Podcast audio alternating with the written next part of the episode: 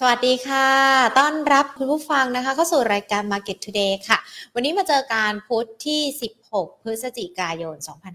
2565 อยู่กับหญิงวิมลวันเศรษฐาถาวรนะคะ เดี๋ยวเรามาพูดคุยประเด็นที่เกิดขึ้นในแวดวงของตลาดหุ้นไปพร้อมๆกัน เพราะว่าช่วงประมาณที่ตลาดหุ้นพักตอนเที่ยง ตอนเที่ยงครึ่งนะคะ ตอนด้านของตลาดหลักทรัพย์แห่งประเทศไทย มีการถแถลงความคืบหน้าเกี่ยวกับหุ้นมอกันด้วยนะคะ เดี๋ยวจะมาอัปเดตในประเด็นนี้ให้ฟัง แต่ก่อนที่จะไปอัปเดตพูดคุยในเรื่องของประเด็นต่างๆกันนะคะ ขอบพระคุณผู้ใหญ่ใจดีของเรากันก่อนค่ะ True 5G คบกับ True ดียิ่งกว่า และจากทางด้านของธนาคารไทยพาณิชย์จำกัดมหาชนนะคะ ที่ให้การสนับสนุนรายการ Market Today ค่ะามาดูกันดีกว่านะคะ ว่าตลาดหุ้นไทยเป็นอย่างไรกันบ้างในช่วงเช้าวันนี้นะคะ ตลาดหุ้นไทยช่วงเช้าก็ต้องบอกว่ามีการปรับตัวย่อลงไปนะ ปิดลบกัน 8.02 จุดนะคะ ปิดกันไป 1,621.36 จุด มูลค่าการซื้อขาย 34,133.58 ล้านบาท วันนี้ถ้าดูการสอพอบวกขึ้นมา 1.90% กราฟ BDMs นะคะ แล้วก็ EA ปรับตัวย่อลงไป ส่วนปตทไม่มีการเปลี่ยนแปลงนะคะ กราฟเนี่ยปรับตัวลดลงไป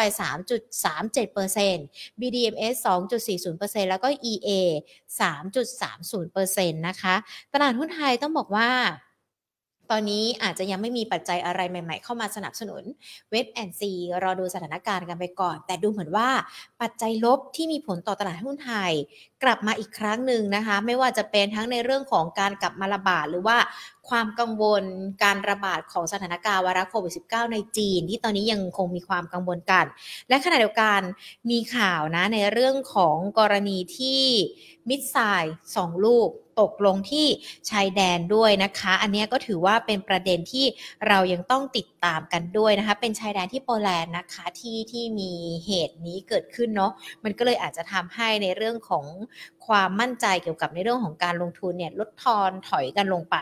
ส่วนปัจจัยในบ้านเราก็อาจจะเกิดแรงเทขายทำกำไรหุ้นใหญ่ ๆ หลังจากช่วงที่ผ่านมามีการประกาศผลประกอบการของช่วงไตรมาสสามกันไปแล้วด้วยนะคะ ก็เลยอาจจะเป็นแรงที่ทำให้ช่วงนี้ตลาดหุ้นไม่ค่อยไปไหนนัก แล้วก็ในเรื่องของการส่งสัญญาณของเฟดในเกี่ยวกับในเรื่องของท่าทีอัตราดอกเบี้ยคลายความวิตกกังวลกันไปแล้ว เงินดอลลาร์สหรัฐก็ดูเหมือนว่าจะอ่อนค่าลงนะคะ ค่าเงินบาทแข็งค่าขึ้น มันก็เลยอาจจะเป็นแรงที่ทำให้เงินที่เคยเข้ามาซื้อ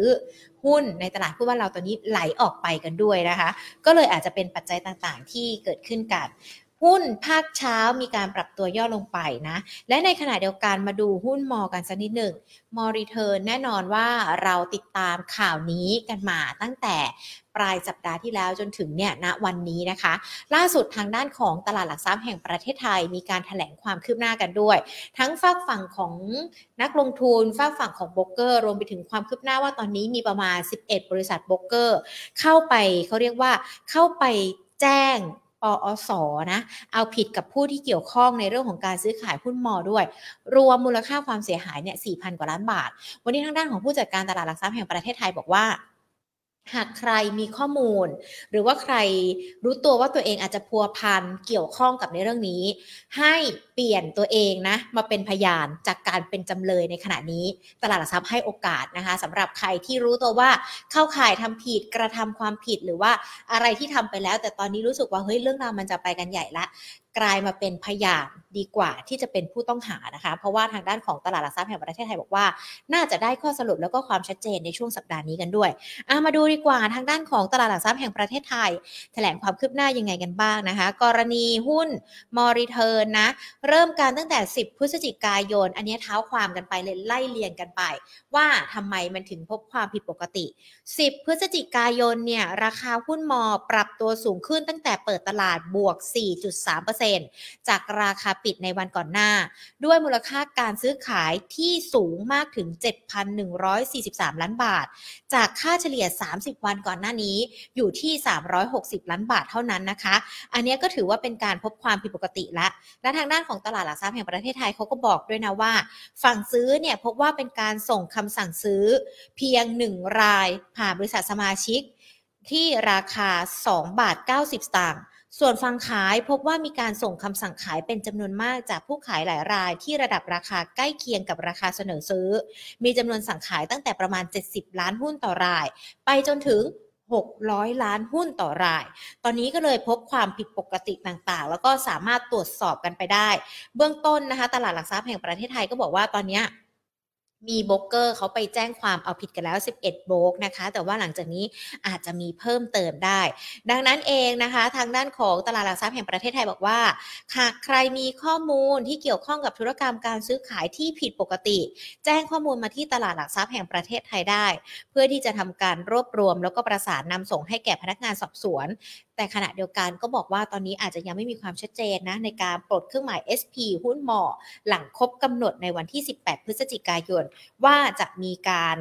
ปลดล็อกหรือไม่นะคะ ก็ยังถือว่าเป็นประเด็นที่ต้องติดตามกัน แล้วอันนี้ก็ถือว่าเป็นอีกหนึ่งบทเรียน ทั้งฝั่งของตลาดหลักทรัพย์ ทั้งฝั่งของบริษัทหลักทรัพย์ทั้งฝั่งของผู้ลงทุนเองที่อาจจะต้องมีการเข้มงวดในเรื่องของการลงทุนมากขึ้น อุดช่องโหว่ที่มันเป็นช่องโหว่ที่ก่อให้เกิดอันตรายต่อภาพรวมกันได้ หลังจากนี้ตลาดหลักทรัพย์ก็บอกว่าเดี๋ยวเตรียมที่จะมีการดูมาตรการต่างๆ เพื่อเข้ามาอุดช่องโหว่นี้ด้วยนะคะ ก็เป็นในเรื่องของความคืบหน้าเกี่ยวกับหุ้นมอที่นำมาฝากกันอะส่วนตลาดหุ้นไทยเป็นอย่างไรกันบ้างนะคะ ที่มีการปรับตัวย่อลงไป ถ้าอยากจะเข้าไปลงทุนตอนนี้จะใช้จังหวะไหน ในการเลือกหุ้นได้บ้าง รวมไปถึงปัจจัยต่างๆ ที่ดูเหมือนว่าจะกลับมาอย่างโควิด -19 ของจีนด้วยนะคะ พูดคุยดีกว่าค่ะ กับคุณพาราดอนเตรียมปาโมนรองผู้บริการสายงานวิจัยจากบริษัทซับเอเชียพัสจำกัดค่ะ สวัสดีค่ะคุณบาสค่ะ ครับ สวัสดีครับ ค่ะ คุณบาสค่ะตลาดหุ้นไทยวันนี้ดูเหมือนว่ายังคงปรับตัวย่อลงไปเนาะ1,621 จุด ที่เราเห็นกันในช่วงเช้า สถานการณ์การปรับตัวย่อลงไป เกิดจากอะไรคะ แล้ว 1,621 จุดเนี้ยรับไหวไหมหรือว่ามันมีโอกาสย่อลงไปได้อีก ครับ ต้องต้องบอกว่าเซ็ตอินเด็กตอนแรกก็มากันดีๆ เนาะอืมแล้วก็อยู่ดีก็เพิ่งมาเริ่มติดติดนั่ขันดสิขัดๆ นะครับในค่ะในวันนี้นะครับ ส่วนปัจจัยนะครับต้องบอกมันมีอยู่สองส่วนด้วยกันนะครับ ทั้งเรื่องบวกแล้วก็เรื่องลบนะครับถ้าเกิดเราเอาเรื่องลบกันก่อนที่กดดันเนี่ยหลักๆก็น่าจะเป็นเรื่องของอ่าเมื่อคืนนะครับ ในฝั่งของอ่ารัสเซียเองค่ะนะครับต้องต้องบอกว่าจะบอกรัสเซียก็ไม่ได้นะครับ ไปเจอมิสไซล์นะครับอยู่ในที่อ่าโปแลนด์นะครับพอมีภาพแบบนี้ขึ้นมาเนี่ยมันทำให้เกิดความกังวลเรื่องของอาความเสี่ยงทางด้านภูมิรัฐศาสตร์นะครับผมเรื่องนี้เราไม่ได้เจอกันมานานเนาะอืมเราเลือกเราพบรัสเซียกับยูเครนมาตั้งแต่ อ่า ตอนมีนาคมค่ะไล่เลียงมาเจ็ดแปดเดือนก็ยังอยู่กันแค่สองคนนะครับสองค่ะประเทศรัสเซียยูเครนรัสเซียยูเครนอันนี้มาเจอเป็นประเทศที่สามค่ะแล้วมันทำให้เกิดความกังวลอ่าเรื่องของความขยายกับที่มีโอกาสเห็นความเสี่ยงในการขยายวงกว้างขึ้นนะครับอืมแบบเนี้ยตลาดหุ้นไม่ไม่ไม่โอเคแน่นอนค่ะนะครับมันก็เลยเป็นภาพสำคัญอ่ากดดันนะครับ ส่วนหนึ่งนะครับ อีกขยับอีกขยักหนึ่งนะครับ น่าจะเป็นเรื่องของปัจจัยเฉพาะนะครับ ของในประเทศก็ตามที่อ่าทางพิธีกรได้เรียนให้ทราบนะครับค่ะเรื่องของหุ้นมออะไรเงี้ยก็เลยทำให้เอ่อเห็นภาพการแกว่งตัวเนอะของหุ้นในกลุ่มพวกธนาคารพาณิชย์หรืออะไรอย่างนี้ที่อ่าโดนกดดันบ้างนะครับ ในช่วงวันสองวันเพราะว่าค่ะเขาก็รอดูกันว่ามาตรการที่ตลาดจะออกมาอ่าที่จะออกมาป้องกันกับปัญปัญหาหรือว่าประเด็นนี้เนี่ย มันจะมีอะไรต่อ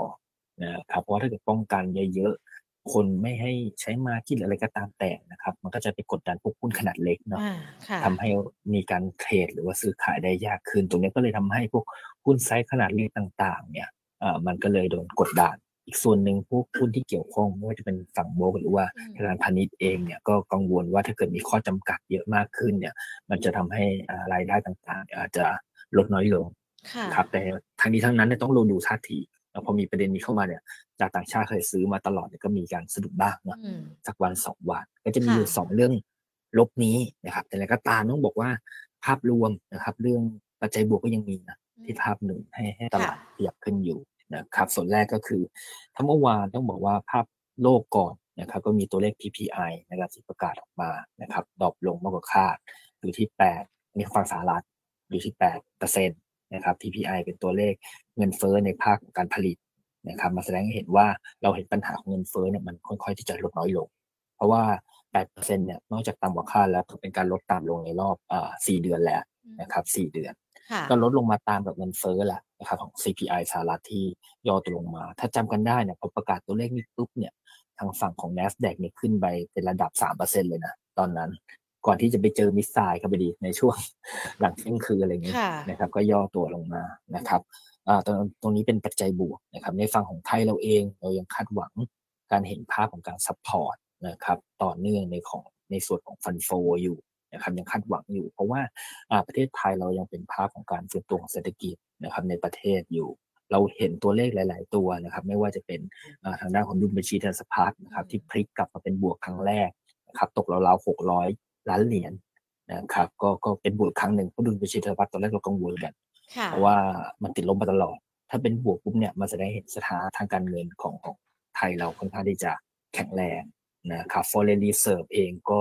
อ่าปรับตัวเพิ่มขึ้นนะเพิ่มขึ้นแทบจะน่าจะผ่านผลจุดต่ำสุดครั้งแรกในรอบ 4 ปีมาแล้วตรงนี้ก็อืมเป็นภาพรวมที่ทำให้อ่าใน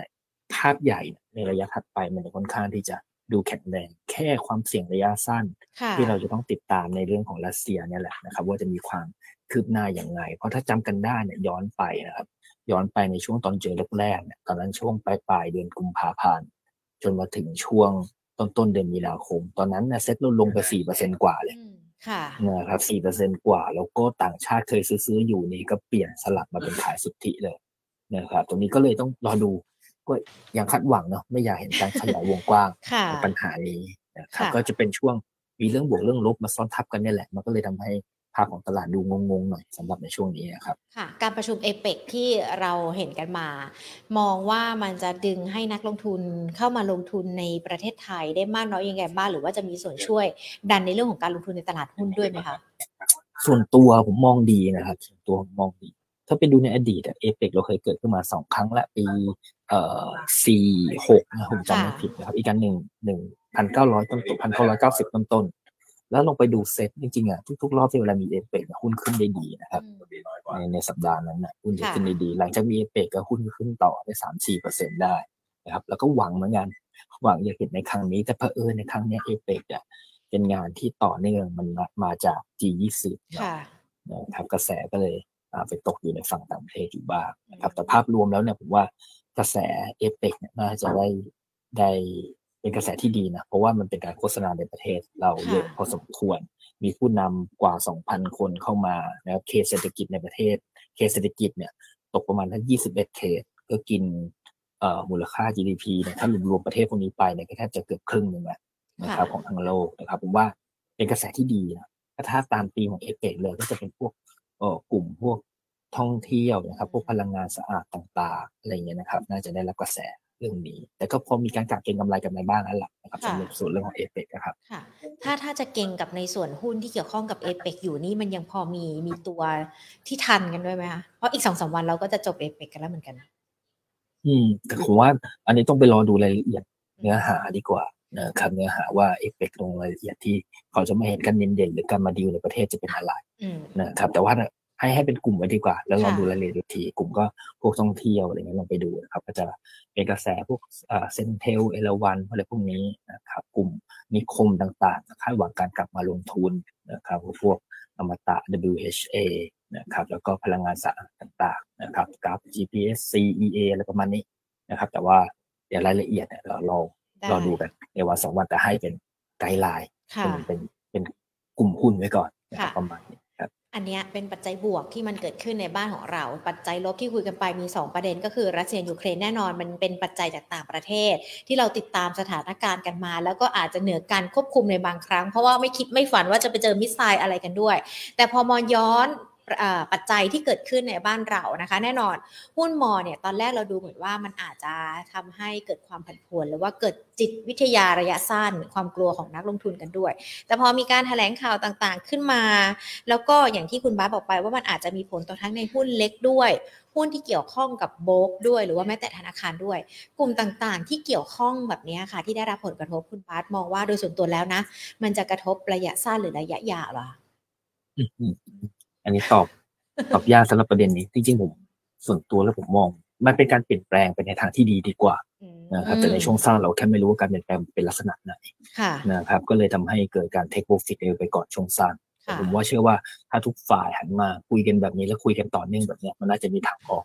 ที่ที่เห็นได้ได้เร็วมากขึ้นนะครับผมมองในในมุมว่าเป็นแรงกดดันช่วงสั้นค่ะๆนะครับ ค่ะอะก็อาจจะมองว่าเป็นแรงกดดันช่วงสั้น แล้วพอมีปัญหาแบบนี้เกิดขึ้นแน่นอน ในอนาคตน่าจะมีมาตรการต่างๆ มาป้องกัน ที่ไม่ให้เกิดอีก มันก็น่าจะส่งผลดีต่อในเรื่องของการลงทุนในตลาดหุ้นบ้านเราถ้าเป็นแบบนั้น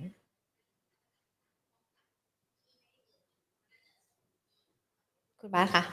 ฮัลโหลครับอ่าได้ยินไหมคะอ่าได้ค่ะอ่าแน่นอนนะคะ ปัจจัยต่างๆ ที่เราดูกันเนี่ยมันก็อาจจะมีทั้งปัจจัยบวก ปัจจัยลบกันด้วย เดี๋ยวสิ้นเดือนนี้เราก็จะมีในเรื่องของการประชุมดอกอคณะกรรมการนโยบายการเงินดอกเบี้ยบ้านเรากันด้วย แน่นอนตอนนี้ดอกเบี้ยโลกเราเห็นทิศทางละส่งสัญญาณกันละ ดอกเบี้ยไทยประเมินยังไงกันบ้างคะดอกเบี้ยไทยนะครับเราก็คิดว่าอ่าน่าจะมีการขึ้นดอกเบี้ยอีกครั้งหนึ่งนะครับในช่วง ปลายปีนี้เนาะนะครับที่จะถึงในสามสิบเนี่ยสามสิบพอยอนะครับก็น่าจะมีการขึ้นอีกครั้งหนึ่งนะครับแล้วก็เพดานในปีหน้าเราคาดว่าก็น่าจะอยู่ระดับประมาณสักหนึ่งจุดห้าเปอร์เซ็นถึงหนึ่งจุดเจ็ดห้าเปอร์เซ็นต์หรือว่าน่าจะเห็นการขึ้นอีกสักครั้งสองครั้งในปีหน้าครับเราก็มีความโชคดีอย่างหนึ่งเพราะว่าการเล่นขึ้นดอกเบี้ยบ้านเราค่อนข้างที่จะช้านะครับแล้วก็น้อยกว่าประเทศในฝั่งของในกลุ่มพัฒนาแล้วนะครับส่วนหนึ่งเพราะว่าเศรษฐกิจบ้านเราเป็นอยู่ในช่วงของการฟื้นตัวอยู่ นะครับอยู่ในเรื่องการฟื้นตัวอยู่ ไม่ได้แปลว่าเราดีกว่าเขามากอะไรไง แต่ว่าเราฟื้นช้ามาเพราะว่าเราอิงกับการท่องเที่ยวอะไรต่างๆเนาะนะครับ แล้วก็ตัวเลขที่บอกให้บอกถึงสถานะทางการเงินของประเทศไทยอะดูเริ่มเห็นภาพชัดของการที่จะค่อยๆแข็งแรงขึ้น ตัวเลข GDP ต้องบอกว่าบ้านเราเนี่ยแทบจะเพนอยู่ไม่กี่ประเทศนะครับ ในภูมิภาคที่ยังกลับไปไม่เหนือกว่าก่อนโควิด ที่อื่นเขาเลยโควิดกันไปไกลมากแล้ว จนเขาต้องลดดอกเบี้ยเพื่อที่จะชะลอความร้อนแรงเศรษฐกิจแต่บ้านเราเนี่ย พอยังฟื้นไปไม่ถึงเนี่ย การไปเพิ่มดอกเบี้ยนะครับ การไปเพิ่มดอกเบี้ยเร็วๆมันจะทำให้การฟื้นตัวมันจะไม่อ่ามาได้ไม่เต็มที่นะครับ ขณะเดียวกัน ถ้าบอกว่าถ้าเกิดฟื้นตัวไม่เต็มที่แล้วเงินเฟ้อของบ้านเราก็ต้องบอกว่ามันก็ชะลอตัวลงมาสองเดือนแล้วนะครับสองเดือนแล้วอยู่ระดับหกเปอร์เซ็นเท่านั้นเองนะครับดังนั้นเลยความจำเป็นในการเร่งขึ้นดอกเบี้ยบ้านเราอย่างค่อนข้างที่จะจำกัด ครับตรงนี้ก็ต้องบอกว่าแรงกระทบของการขึ้นดอกเบี้ยบ้านเราเนี่ยถือว่าน้อยกว่าในฝั่งของต่างประเทศครับเราโดนดึงด้วยอะไรหรอคะที่ทำให้เศรษฐกิจมันอาจจะยังไม่ฟื้นเท่าก่อนโควิด จากที่ประเทศอื่น ๆเขาไปกันแล้วอะอืมส่วนหนึ่งเราเป็นเอ่อภาพทางด้านฝั่งของ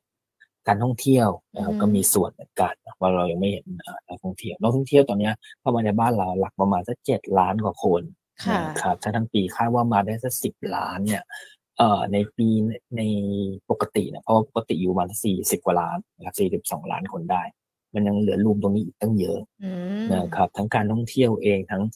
การค้าขายต่างๆ มันก็ต้องตามมาด้วยนะครับจากการเดินทางที่เข้ามาในประเทศอะไรอย่างเงี้ยเนาะมันเลยทำให้การฟื้นตัวของเราค่อนข้างที่จะช้าแค่ตัวเลขนักท่องเที่ยวอย่างเดียวก็กินสัดส่วน GDP ไปสักประมาณยี่สิบเปอร์เซ็นต์ละนะครับดังนั้นก็เลยก็เลยมีส่วนนั่นแหละนะครับ แต่ว่าเราจะเห็นการเติมเต็มมากขึ้นเรื่อยๆนะยังคาดหวังอยู่ อย่างแค่จีนอย่างเดียวนี่ก็ แต่ก่อนมาบ้านเราเดือนละล้านคนนะครับอย่างนี้เหลือเดือนละหมื่น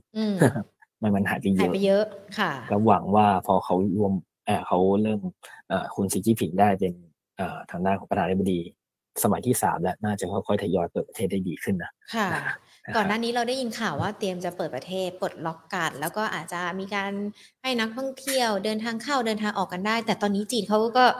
โควิดมันก็ยังคงมีข่าวหรือว่ามีตัวเลขที่การระบาดต่อเนื่อง ล่าสุดนี้ก็ดูเหมือนเพิ่มขึ้นอีกแล้วนะมุมมันก็มองแปลกๆเหมือนกันนะครับ เพราะว่าเพราะว่าตัวเลขผู้ติดเชื้อตกระดับหมื่นคน คนเขามีพันห้าร้อยล้านคนสัดส่วนมันก็แทบจะนิดเดียวสองในล้านหรืออะไรแบบมันมันมันน้อยมากเลยแต่อีกขาหนึ่งให้ให้สังเกตอย่างหนึ่งก็คือภาพ การประชุมคุณซีจีพิงก็ไปหลายประเทศเนาะแล้วก็เริ่มลดระยะเวลาในการกักตัวแล้วแต่ตัวเองออกไปข้างนอกก็ให้ถ่ายรูปคนอื่นก็ไม่ไม่เห็นการใส่หน้ากากนะเป็นกระแสที่ดีอีกขาหนึ่งที่อยากให้เห็นภาพตลาดหุ้น ผมก็ไม่แน่ใจเหมือนกันเพราะว่าภาพตลาดหุ้นจีนเนี่ย MTD เนี่ยตั้งแต่ต้นเดือนจนถึงตอนเนี้ยไปดูตลาดหุ้นฮ่องกงเนี่ยขึ้นมา 20 กว่าเปอร์เซ็นต์นะครับ20 กว่าเปอร์เซ็นต์อาจจะเป็นกระแสความเชื่อว่าโอ้น่าจะมีการเปิดประเทศได้ได้มากขึ้น เพราะเราเห็นตัวอย่างตลาดหุ้น หลาย ๆ แห่งนะครับ ทั่วโลกอยู่แล้วว่าตอนที่ฟื้นตัวจากโควิด ก็คือเริ่มทยอยเปิดประเทศเนี่ยหุ้นขึ้นกันได้หลอนแรงมากนะครับเหลืออยู่ประเทศเดียวเลยนะครับอยู่ประเทศเดียวที่ยังไม่เกิดนั้นก็เลยอาจจะมีการกะเก่งแล้วก็คาดกันเหมือนกันว่าน่าจะเห็นการเปิดแหละอยู่แค่ว่าจะเร็วจะช้าแค่ไหน ผมว่าน่าจะเห็นการเปิดที่ที่ดีมากขึ้นเรื่อยๆนะหลังจากนี้ในในส่วนตัวคิดแบบนี้นะแม้ว่าตัวเลขผู้ติดเชื้อมันก็ยังเห็นการเร่งขึ้นตาม หน้าหนาวอะเนาะค่ะนะครับแต่ว่าในสัดส่วนก็ยังอยู่ในค่อนข้างที่จะต่ำนะครับในมุมผมมองประมาณนี้ครับค่ะ จริงๆ ปัจจัยต่างๆ มันเปลี่ยนไปทุกวันเลยเนาะ ก่อนหน้านี้เราจะมองไปทางฝั่งสหรัฐยุโรปเกี่ยวกับทั้งในเรื่องของราคาพลังงาน เดี๋ยวพอหน้าหนาวจะเป็นยังไงภาวะเศรษฐกิจจะถดถอยกันด้วยหรือเปล่า ตอนนี้ดูเหมือนจะเทการให้น้ำหนักในเรื่องของจีนซะส่วนใหญ่ สหรัฐกับครับยุโรปมันยังเขาเรียกว่าอะไรไร้ความกังวลหรือว่ากังวลลดลง หรือเราชินกับสถานการณ์ต่าง ๆ ที่เกิดขึ้นจากของเขาแล้วอะค่ะ คือคือภาพอะเอ่อมันเราเรารู้แล้วเราคาดการณ์ว่าอืมทางในฝั่งนั้นน่ะค่อนข้างที่จะอิ่มตัวค่ะอ่านะครับอิ่มตัวเขาขึ้นกันมาในระดับหนึ่งเยอะนะครับภาพอ่า GDP ก็อย่าง IMF ก็คาดว่าพวกประเทศพัฒนาแล้วเนี่ยในปีหน้าโตได้แค่เปอร์เซ็นต์เดียวอืมนะครับในฝั่งยุโรปเนี่ย GDP ก็ก็เริ่มดรอปลงละ Q1Q นะครับย่อตัวลงมาเหลือสัก0.2เปอร์เซ็นต์ Q อ่าทางด้านของอ่า Q1Q นะครับค่ะไตรมาสที่สามที่ออกมา พอ GDP ของยุโรป drop ไปเจอรัสเซียเรื่องนี้อีก มันก็เลยดูแบบติดติดขัดขัดๆนะครับก็คือว่า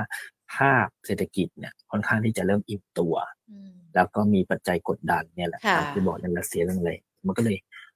การที่จะไปเอาชนะในตลาดหุ้นเนี่ยมันมันค่อนข้างที่ยากอ่าเพราะในการชนะมันมันยากแต่ในค่ะฝั่งของเอเชียเนี่ยมันละดูดูดีมาก ดูดีมากกว่าอืนะมอย่างบ้านเราก็ยังไม่ได้เติมเต็มไปก่อนโควิดนะครับมันมีส่วนเติมเต็มที่จะกลับไปที่เดิมก่อนอะค่ะ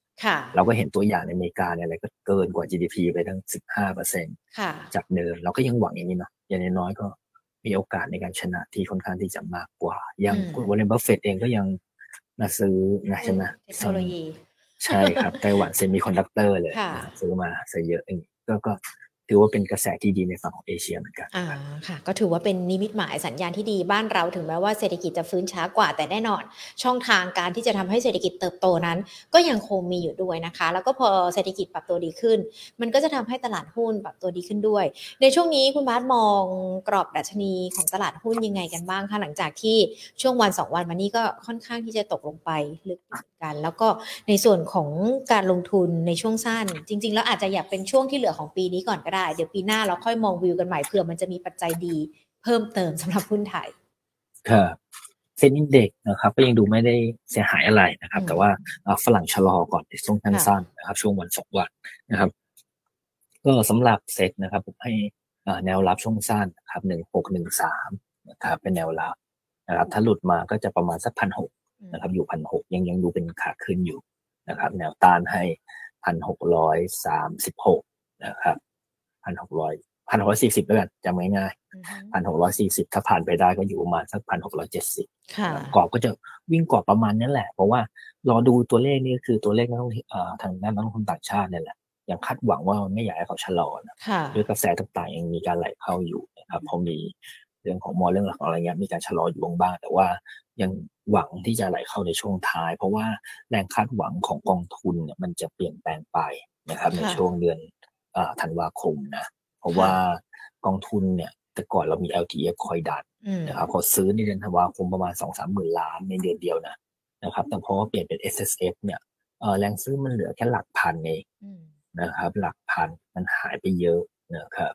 เพราะว่า S S F เนี่ยต้องถือแล้วก็สิบปี10เนอะปีกว่าจะค่ะขายได้แล้วเป็นสิบปีเป็นเป็นนับเป็นวันด้วย แต่ก่อนค่ะก็มีทิกกี้กันอะ ก็ซื้อปลายปีขายต้นปี ก็จะถือแค่ประมาณสักห้าปีเอง ใช่ไหมนะครับ และอีกขาหนึ่งก็คือ S S F เนี่ยตอนหลังๆออกมาเป็นกองต่างประเทศซะเยอะค่ะนะครับก็จะมีเม็ดเงินบางส่วนที่ไปซื้อในหุ้นของคนต่างประเทศบ้างนะครับดังนั้นแรงดันเนี่ยของของเอ่อนักลงทุนสถาบันที่จะคาดหวังเข้ามาท้ายปีอะมันจะน้อยลงไปเยอะลองดูสองปีที่แล้วก็ได้นะครับตอนที่ยกเลิก LTF ไปแล้วนะอ่าค่ะทางด้านสถาบันขายสุทธิค่ะนะในเดือนธันวาคมนะครับดังนั้นก็ก็รู้แล้วว่าทางสถาบันเนี่ยน่าจะชะลอชะลอ นะครับในเดือนธันวาคมก็ยังหวังต้องกลับมาที่ทางด้านของต่างชาติค่ะครับก็อย่างว่าน่าจะมีการเติมเต็มได้มากขึ้นอืมนะครับดังนั้นก็เลย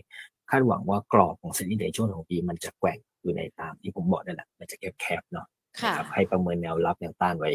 เป็นแบบนี้ นะครับค่ะจริงๆ อาจจะเป็นความโชคดีของตลาดหุ้นไทยนะ ถ้าตัวในหายไปก็ยังมีความคาดหวังว่ามีตัวอื่นๆ มาเสริมมาเติมเต็มให้ดัชนีน่าจะอยู่ประมาณนี้แหละ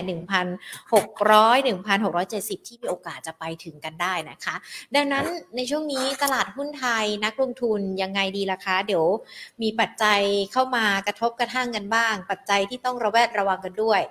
แนะนำคำการลงทุนยังไงดีคะโจทย์การเลือกหุ้นมาช่วงนี้ก็ค่อนข้างที่จะ ยากหน่อยนะครับ แต่ก็ผมว่าพอพอที่จะเลือกได้อยู่นะครับ วิธีการเลือกผมก็แนะนำหุ้นที่ถ้าเกิดมีปัญหาเรื่องของความเสี่ยงรัสเซียจริงๆนะน่าจะยังยังขึ้นได้ดีแต่ outperform อยู่ก็ไปดูในช่วงนั้นแหละนะครับในช่วงนี้มีนาเนี่ยหุ้นกลุ่มอะไรบางที่มันจะขึ้นได้ดีตอนที่มีปัญหาเรื่องของรัสเซียยูเครนอะไรแบบนี้ก็พบว่าจะมีพวกกลุ่ม ICT Commerce อะไรเงี้ยหุ้นปันผลสูงสูงพวกนี้ยังพอที่จะเอาชนะ ตลาดได้นะครับหรือว่าผันผวนน้อยกว่าตลาดนะครับ แต่ว่าเราเลือกหุ้นกลุ่มนี้เพื่อแค่ลดความเสี่ยงว่าเราไม่รู้หรอกว่าจะรัสเซียจะบานปลายไม่บานปลายอะไรอย่างไรนะครับ ก็เน้นหนักไปที่หุ้นกลุ่มที่มีเกาะป้องกันเรื่องของรัสเซียก่อนนะครับเป็นข้อแรก ข้อที่สองเป็นหุ้นที่ลงมาค่อนข้างจะลึกนะครับในปีนี้ลงมาค่อนข้างที่จะลึกนะครับ ก็แปลว่าดาวไซด์ค่อนข้างที่จะจำกัดแล้วแล้วก็บวกด้วยสามก็คือมีแรงบวก หรือว่ามีปัจจัยบวกเฉพาะตัวหนุน นะครับสามข้อ ผมว่าก็ค่อนข้างหาจังหวะในการลงทุนสะสมได้นะครับ ก็น่าจะพอจะกำไรทั้งในช่วงที่เหลือของปี และอาจจะต่อเนื่องในปีหน้าได้เช่นเดียวกันครับก็ก็ให้ไว้สามข้อนี้นะครับถ้าคัดออกมาเลือกมาเลยพิกอัพก็จะมีอยู่สามตัวด้วยกันนะครับตัวแรกเป็นในฝั่งตัวแรกเป็นเรื่องเป็นคอมเซเว่นครับก็อยู่ในเรื่องกลุ่มคาปีเนาะก็ตามที่บอกเมื่อกี้ว่าเวลามีเรื่องของรัสเซียนะกลุ่มนี้จะผันผวนน้อยหน่อย นะครับคอมเซเว่นได้อีกอย่างหนึ่งในปีนี้นะต้องบอกหุ้นลงมา20กว่าเปอร์เซ็นต์ละนะครับหุ้นลงมา 20กว่าเปอร์เซ็นต์ก็ถือว่าเป็นจังหวะที่น่าเข้าสะสมไตรมาสที่ 4 น่าจะเป็น peak ของเขาได้เหมือนกัน เพราะว่าไอโฟนปีนี้เปิดขายเร็วกว่าทุกๆปีนะครับ น่าจะได้แรงหนุนยังคาดหวังอยู่เหมือนกันอยากให้มี ทางด้านของช็อปช่วยชาติอะไรเงี้ยเข้ามาหนุนนะไม่มาท้ายปีก็มาต้นปีอะไรอย่างนี้ก็ได้สำหรับกระแสนี้ดังนั้นหุ้นที่ลงมาลึกแต่มาสี่เป็นกำไรที่น่าจะดีขึ้น อาจจะมีปัจจัยเรื่องของรัฐบาลเข้ามาช่วยหนุนได้ด้วยเหมือนกัน อีกขยักหนึ่งผมไปดูสัดส่วนคอมเซเว่นเนี่ยทางด้านของกองทุนในประเทศเนี่ยถือน้อยลงเยอะนะครับ แต่ว่าคอมเซเว่นเนี่ยมีโอกาสเข้าดัชนีเซ็นห้าสิบนะครับในรอบที่จะถึงเนี่ยที่ตลาดจะประกาศในเดือนหน้า ดังนั้นก็ แรงหนุนของกองทุนก็ต้องกลับมาซื้อคอมเซเว่นอยู่ดีนะด้วยปัจจัยทั้งหมดที่บอกมาเนี่ยก็คือปลายปีคาดว่าแรงซื้อกองทุนน้อย แต่ว่าหุ้นตัวเนี้ยมันมีปัจจัยเฉพาะให้กองทุนต้องเข้าซื้อนะครับถ้าเกิดเข้าเซ็นห้าสิบขึ้นมา ก็เลยแนะนำนะครับ เป็นคอมเซเว่นเป็นหุ้นที่น่าทยอยสะสมนะครับ ให้ราคาเป้าหมายที่ 47.5 บาทครับ ตอนนี้ 32 บาทก็คือทยอยซื้อได้เลยใช่ไหมคะ เพราะว่าราคาก็ดูเหมือนจะย่อลงมา ครับครับ ค่ะตรงที่ย่อลงมาเนี่ยตัวโซน30เข้าซื้อได้อ๋อ30นะโอเคค่ะ ตัวต่อไปค่ะ ตัวถัดไปแนะนำอ่าแอดวานซ์นะครับแอดวานซ์นี่อาจจะคนเห็นมันนิ่งมานานนะครับ แต่ว่ามันมีสัญญาณอ่า divergent เหมือนกันนะครับ คือหุ้นแอดวานซ์เนี่ย เป็นหุ้นที่แปลกมากแต่ก่อนบอกว่าเป็นหุ้นที่ defensive นะลงไม่เยอะอะไร แต่ว่าปีนี้ลงพอๆคอมเซเว่นเลย นะครับถือว่าย่อมาเยอะพอสมควรนะครับ จนทางด้านยีเวเดนยูก็เริ่มเปิดกว้างแหละไประดับ 4%ขึ้นไปนะครับขณะเดียวกันอีกอย่างหนึ่งที่เข้ามา support ในฝั่งของแอดวานซ์เองก็คือผมไปดูไล่ดูเลยนะมันจะมีสัดส่วนผู้ถือหุ้นบอกอยู่นะครับ ของต่างชาติก็ทยอยเก็บแอดวานซ์ต่อเนื่องเลย ซื้อต่อเนื่องซึ่งถ้าไปดูอย่างเช่นตอนที่ต่างชาติเข้ามาซื้อหุ้นไทยช่วงไปปลายเดือนตุลาจนถึงปัจจุบันหุ้นใดก็ตามที่เขาซื้อเนี่ยมันจะขึ้นเยอะ นะครับอย่างเช่นปูนใหญ่เนี่ยขึ้นจากสามร้อยต้นๆมาสามเกือบสามร้อยห้าสิบเลยแอดวานเนี่ยถูกต่างชาติไล่เข้ามาซื้อเนี่ย เยอะกว่าปูนใหญ่อีกแต่ยังแทบไม่ได้ขยับขึ้นเลยนะครับผมดังนั้นเลยภาพก็เลยมองมองว่าภาพในลักษณะความผันผวนที่เกิดขึ้นเวลาเกิดความไม่แน่นอนของรัสเซียยูเครนอะไรพวกนี้แอดวานจะผันผวนน้อยกว่าคนอื่น ราคาย่อลงมาเลยต่างชาติทยอยเก็บสะสมต่อเนื่องเพราะว่าลักษณะแบบนี้มันจะมีโอกาสที่จะ ขยับขึ้นได้นะครับก็เลยแนะนำแอดวานนะครับแล้วก็ราคานี้ปันผลอยู่ประมาณสัก 4.1%นะครับให้ราคาเป้าหมายที่ 239 บาทครับ ค่ะแอดวานนี้อาจจะได้ปัจจัยบวกจากกรณีทูกับ d t แทที่ยังไม่ค่อยจะชัดเจนหรือว่าไม่ไม่ได้ข้อสรุปด้วยหรือเปล่าก็ก็ส่วนหนึ่งเนี่ยแหละครับ มันก็เลยย่อมาให้พอสมควรนะครับผมแต่ก็ผมว่าเรื่องเนี้ยต่อให้เออได้ข้อสรุปไม่ชัดเจนไม่อะไรมันก็มันก็ตอบรับレスปอนไปในระดับหนึ่งแหละ นะครับในทางกลับการทางกลับการถ้าดิวสำเร็จได้อะไรได้ปุ๊บเนี่ยมันก็จะเป็นการปิกอัพพิกกลับขึ้นมาได้ด้วยเช่นเดียวกันครับอืมอะก็ถือว่าได้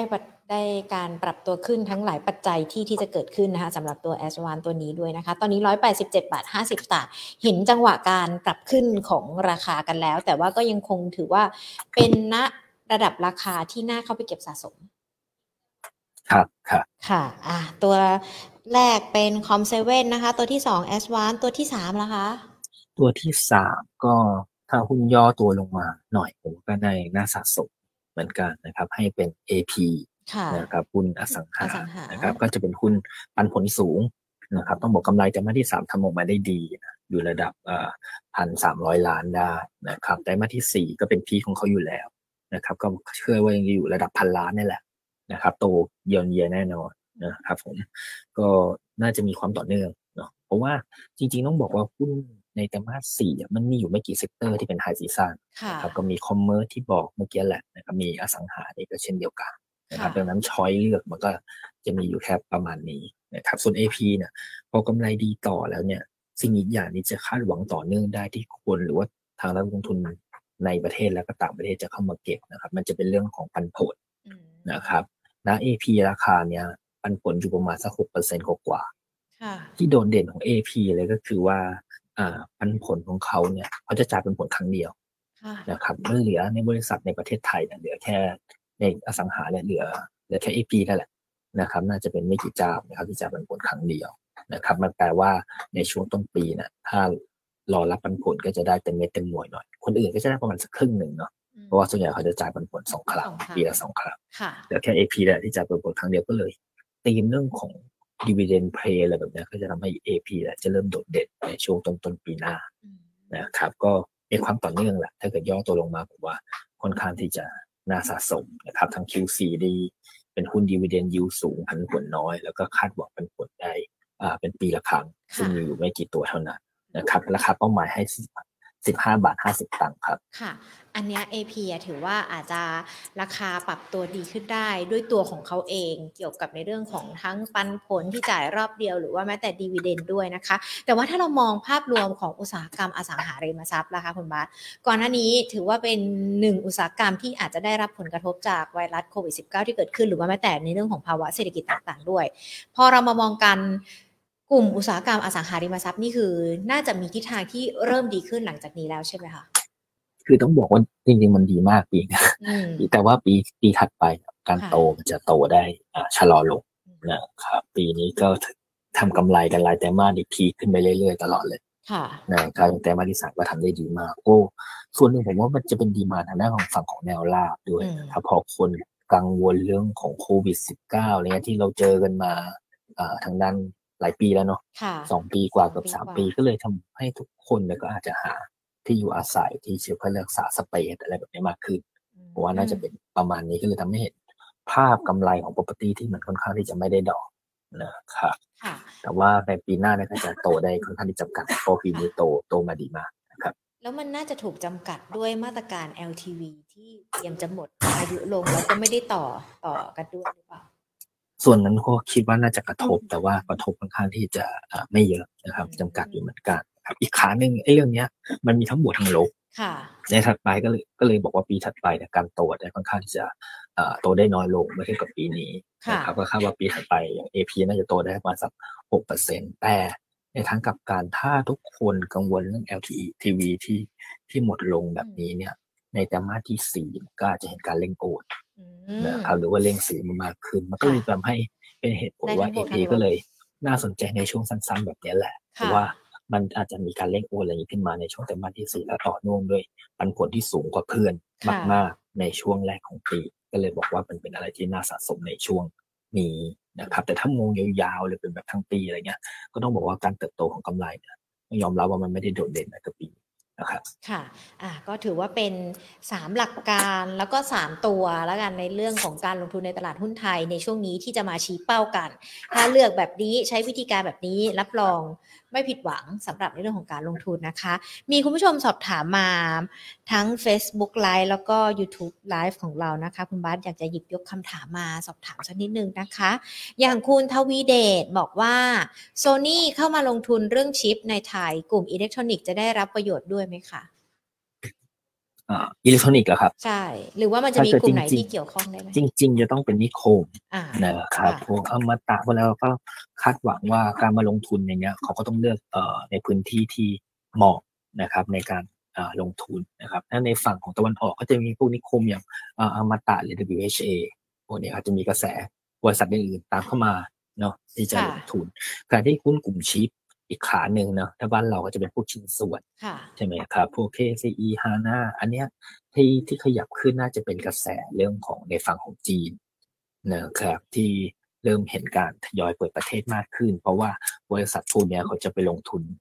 ในจีนนะครับมันเพิ่มมีรายได้จากฝั่งของจีน พอจีนปิดอะไรเงี้ยปุ๊บมาเขาจะมีสัดส่วนละสิบกว่าเปอร์เซ็นต์ถึงยี่สิบเปอร์เซ็นต์ได้รายได้ฝั่งตรงนี้หายไปก็เลยกดราคาลงมาเยอะ พอเห็นหุ้นจีนเริ่มขยับขึ้นเริ่มเห็นกระแสในการ ผ่อนคลายเกณฑ์ของจีนมากขึ้นเนี่ยหุ้นกลุ่มอิเล็กก็เลยเริ่มที่จะขยับกลับขึ้นมานะครับต้องต้องแยกสองสองส่วนนะครับ ถ้าถามในมุมของถ้าโซนี่จะได้ประโยชน์จากอะไรผมผมว่าน่าจะเป็นฝั่งนิคมมากกว่านะครับอมตะเดเวเชแต่ถ้าถามเรื่องไอชิ้นส่วนจะดีขึ้นเนี่ยว่าก็ยังน่าสนใจในชิ้นส่วนลงมาลึกมากนะครับเคสอีฮาน่าถ้าจีนทยอยเปิดประเทศขึ้นจีนคนเดียก็มีโอกาสขยับขึ้น และมีมาคาตาลิสด้วย คุณวอลเลนบัฟเฟตเนาะหันมาลงทุนหุ้นชิปอย่างนี้มากขึ้นก็ยิ่งเป็นกระแสเลย เพราะว่าลองไปดูหุ้น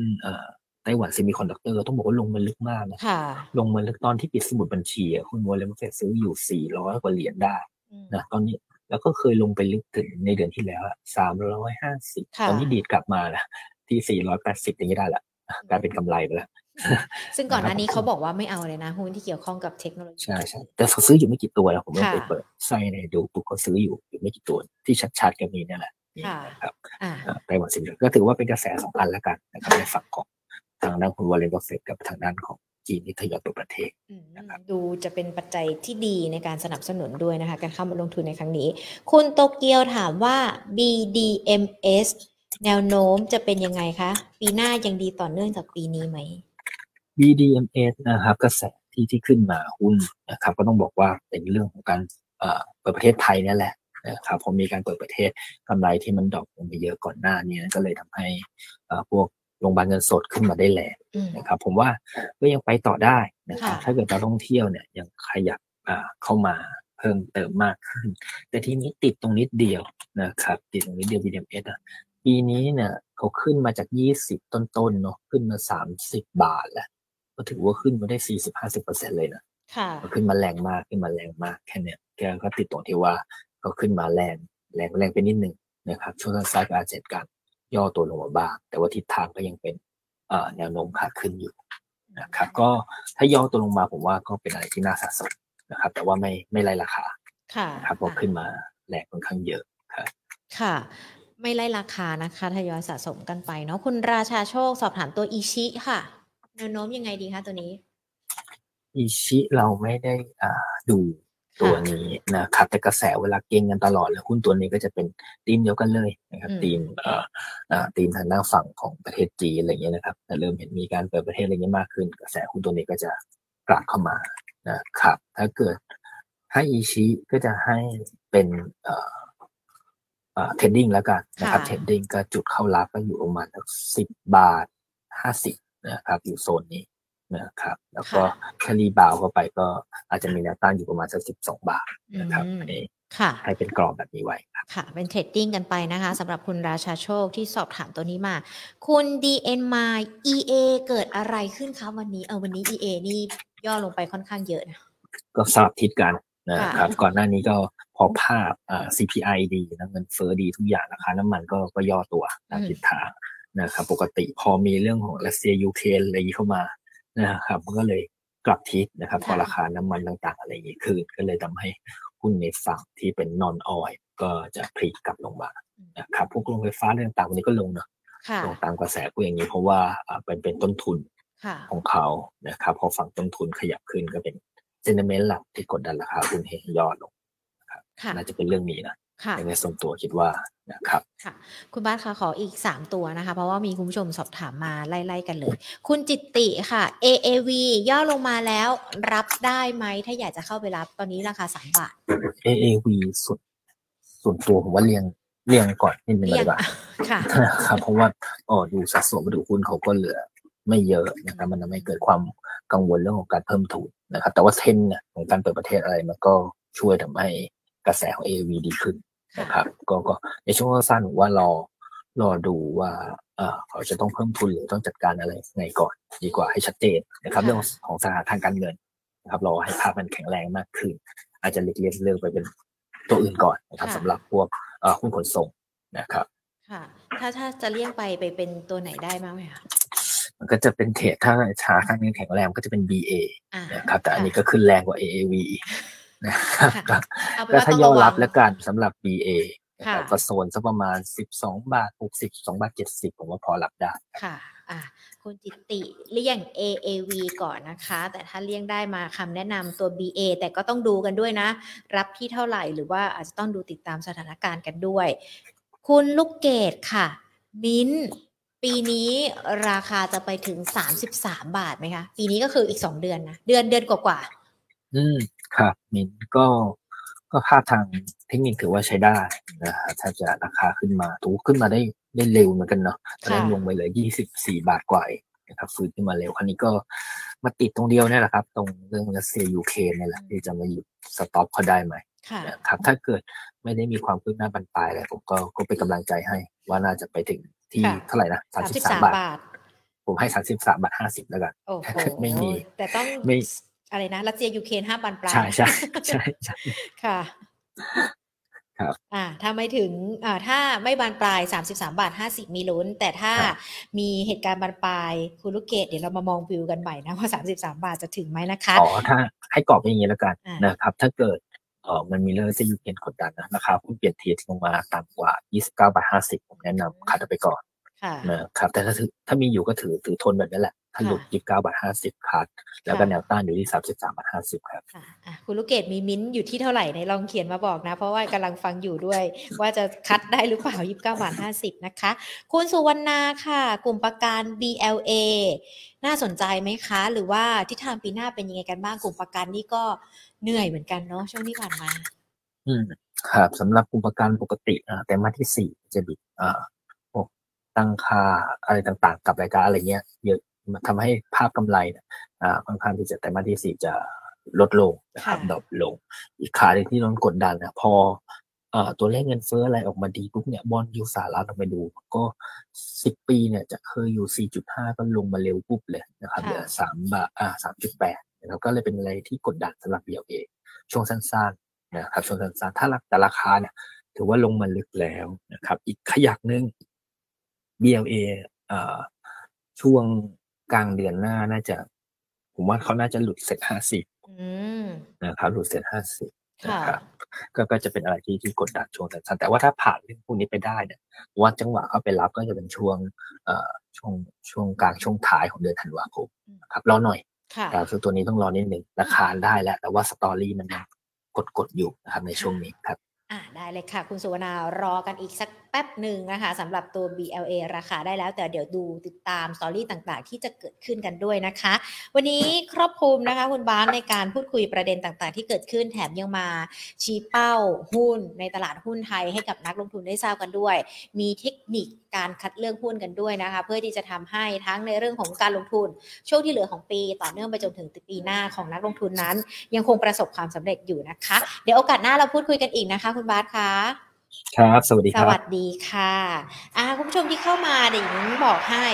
คุณบาสบอกว่าการที่จะมองตลาดหุ้นในช่วงนี้ ตอนนี้มันปรับตัวย่อลงถูกต้องไหมมันมีทั้งปัจจัยเสี่ยงสงครามรัสเซียยูเครนแน่นอนเราติดตามกันมาสถานการณ์ต่างๆ แต่ว่าเมื่อค่ำคืนที่ผ่านมามันดูเหมือนจะมี missile สองลูกไปตกลงที่โปแลนด์กันด้วยนะคะ มันก็เลยมองว่าเอ๊ะมันจะเป็นแรงปะทะแรงปะทุหรือว่ามันยังไม่จบจริง เปล่า มันก็เลยเป็นปัจจัยที่ทำให้ตลาดหุ้นปรับตัวย่อลงมา กับปัจจัยในประเทศที่เกิดขึ้นในบ้านเราก็คือหุ้นของหมอ ที่คุณผู้ชมที่เข้ามาตอนตอนท้ายเนี่ยอาจจะไม่ได้ฟังตอนแรกหญิงอัปเดตในเรื่องของความคืบหน้าหุ้นหมอด้วยเดี๋ยวลองฟังย้อนหลังดูได้นะคะ ซึ่งคุณบ้าก็บอกว่าภาพตลาดมันก็ยังคงผันผวนอยู่ประมาณนี้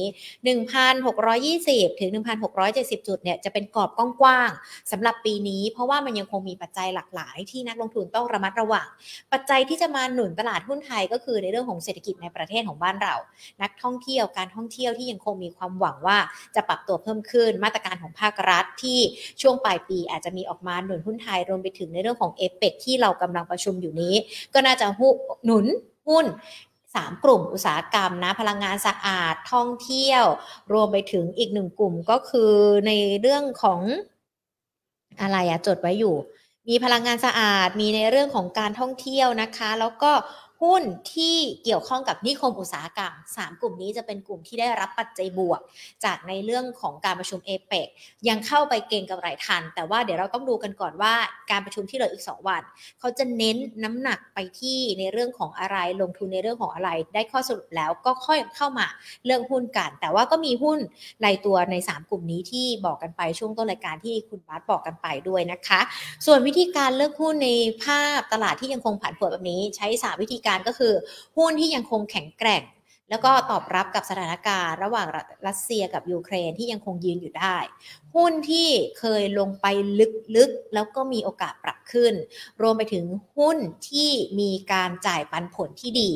3 กลุ่มนี้นะคะ ก็ถือว่าเป็นหุ้นที่นักลงทุนจะเข้าไปเลือกได้ ซึ่งคุณบัสก็ให้มา 3 ตัวด้วย แต่ว่าไม่บอกนะ อยากจะให้ฟังย้อนหลังกันอีกรอบหนึ่งทั้ง Facebook แล้วก็ YouTube m o n d y App Banking Channel นะคะ ฟังกันเพื่อที่เราเนี่ยจะได้ดูด้วยว่าเอ๊ะปัจจัยมันเป็นยังไงกันบ้าง รวมไปถึง ฟังคำแนะนำต่างๆ ที่คุณบาสเนี่ยให้รายละเอียดกันมากกว่าที่หญิงเล่าให้ฟังหรือว่าสรุปให้ฟังกันด้วยนะคะอะทักทายดีกว่าทุกคนเป็นยังไงกันบ้างสำหรับในเรื่องของการลงทุนในวันนี้นะคะ สวัสดีทุกๆคนเลยนะคะ คุณพีรพงศ์สวัสดีค่ะ อาจารย์วิชัยสวัสดีค่ะ คุณขวัญคุณลูกเกดคุณทวีเดชคุณโตเกียวสวัสดีค่ะ คุณลูกผู้ชายไม่กินเส้นเล็ก คุณราชาโชค คุณดีเอ็นไมคุณจิตติ คุณสุวรรณานะคะ สวัสดีทุกๆท่านเลยนะคะใครคุณพลพงศ์ด้วยนะคะ ใครที่ยังอยู่ทักทายกันได้นะคะ รวมไปถึงทางด้านของ Facebook สวัสดีทุกทท่านเลยนะคะ คุณไก่ข้าวมันไก่น้ององชาวัฒนานนะคะ คุณนันทพันธ์คุณแอมลักกี้เลดี้โกนะคะ คุณใหญ่ๆ แล้วก็คุณกิจชัย สวัสดีทุกทุกท่านเลยที่ติดตามรับชมรับฟัง Market Today ของเรานะคะ แน่นอนว่า สาระความรู้มีมาฝากเช่นเคย เป็นประจำทุกๆวันบ่ายสองนะคะ รวมไปถึงในเรื่องของข่าวที่เกิดขึ้นแวดวงต่างๆ ที่เกิดขึ้นในเรื่องของโลกการเงินการลงทุนกันด้วย รวมไปถึงข่าวที่เกี่ยวข้องกับการจัดงานวัฒกรรมการเงิน Money Expo นะคะ แน่นอนว่า Market Today ของเราเนี่ย เป็นส่วนหนึ่งของงาน Money Expo เพราะว่าเรามีการ X กับ Money Expo ในการจัดสัมมนากันด้วย แล้วบริษัทของเราเนี่ยก็จัดงาน Money Expo กันด้วย เลยจะต้องมีการประชาสัมพันธ์ทุกคนที่อยู่ในพื้นที่ต่างๆ หรือว่าแม้แต่เชิญชวนให้ทุกๆคนเนี่ย ใครที่มองหาในเรื่องของการทำธุรกรรมด้านการเงินการลงทุนก็สามารถตรวจสอบที่งาน Money Expo ได้นะคะ อย่างล่าสุดเนี่ยเราไปที่งานมหกรรมการเงิน Money Expo เชียงใหม่ ก็ต้องบอกว่าปีนี้ไปการเป็นปีที่ 17 แล้ว เชียงใหม่คึกคักเหมือนเคยอากาศเย็นสดชื่นนะคะ แล้วก็มีพี่น้องชาวเชียงใหม่แล้วก็จังหวัดใกล้เคียงมาที่งาน Money Expo คึกคักเลยนะคะ เพราะว่าตอนนี้แน่นอน อเราเริ่มเปิดเมืองกันแล้ว เศรษฐกิจก็ต้องเดินหน้า ธุรกิจก็ต้องเดินหน้า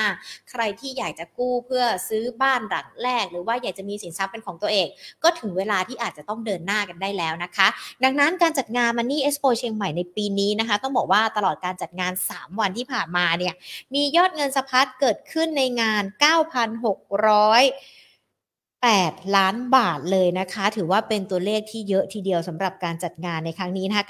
9,680 ล้านบาทนะ จากผู้สมัครใช้บริการภายในงานกว่า 10,000 ราย และที่สำคัญนะต้องบอกว่าสินเชื่อบ้านยังคงเป็นอันดับหนึ่งที่พี่น้องชาวเชียงใหม่แล้วก็จังหวัดใกล้เคียงเนี่ยรับบริการมากที่สุด 6,541 ล้านบาท สินเชื่อ SME นะคะ 1,228 ล้านบาท เงินฝากสลากออมทรัพย์ 829 ล้านบาท ซื้อประกันชีวิตประกันภัยประกันสุขภาพแบงก์แอชชูรัน5 573 ล้านบาท ก็ถือว่ามาซื้อประกันกันเพื่อลดหย่อนภาษีกันด้วยนะคะ ส่วนหนึ่งเลยเนี่ย ส่วนอันดับที่ 5 บัตรเครดิต และก็สินเชื่อบุคคล 351 ล้านบาท ส่วนคุณผู้ชมที่อยู่ในพื้นที่กรุงเทพมหานครนะคะ เตรียมตัวกันเลย เตรียมให้พร้อมเลย เราจะมีการจัดงานภาคกรรมการเงิน Money Expo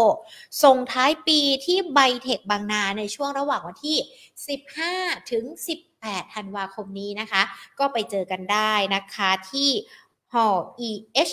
103 104ไบเทคบางนา ใครที่อยากวางแผนเกษีเกษียณนะ หรือว่าแม้แต่วางแผนภาษีกันด้วย ก็สามารถไปติดตามที่งาน Money Expo ได้ แล้วก็มาจัดที่ไบเทคเนี่ยก็จะมีสัมมนาด้วยนะคะ ต้อนรับทุกๆคนกันอยู่เลยนะสำหรับแฟนรายการ Market Today ด้วยนะคะ ส่วนวันนี้ Market Today หมดเวลาแล้วนะคะ พรุ่งนี้บ่ายสองมาเจอกับหญิงแล้วก็นักวิเคราะห์กันใหม่ ใครมีประเด็นอะไรที่จะถามหรือว่าอยากถามตัวหุ้นพรุ่งนี้มาเจอกันค่ะ วันนี้ลากันไปก่อนสวัสดีค่ะค่ะ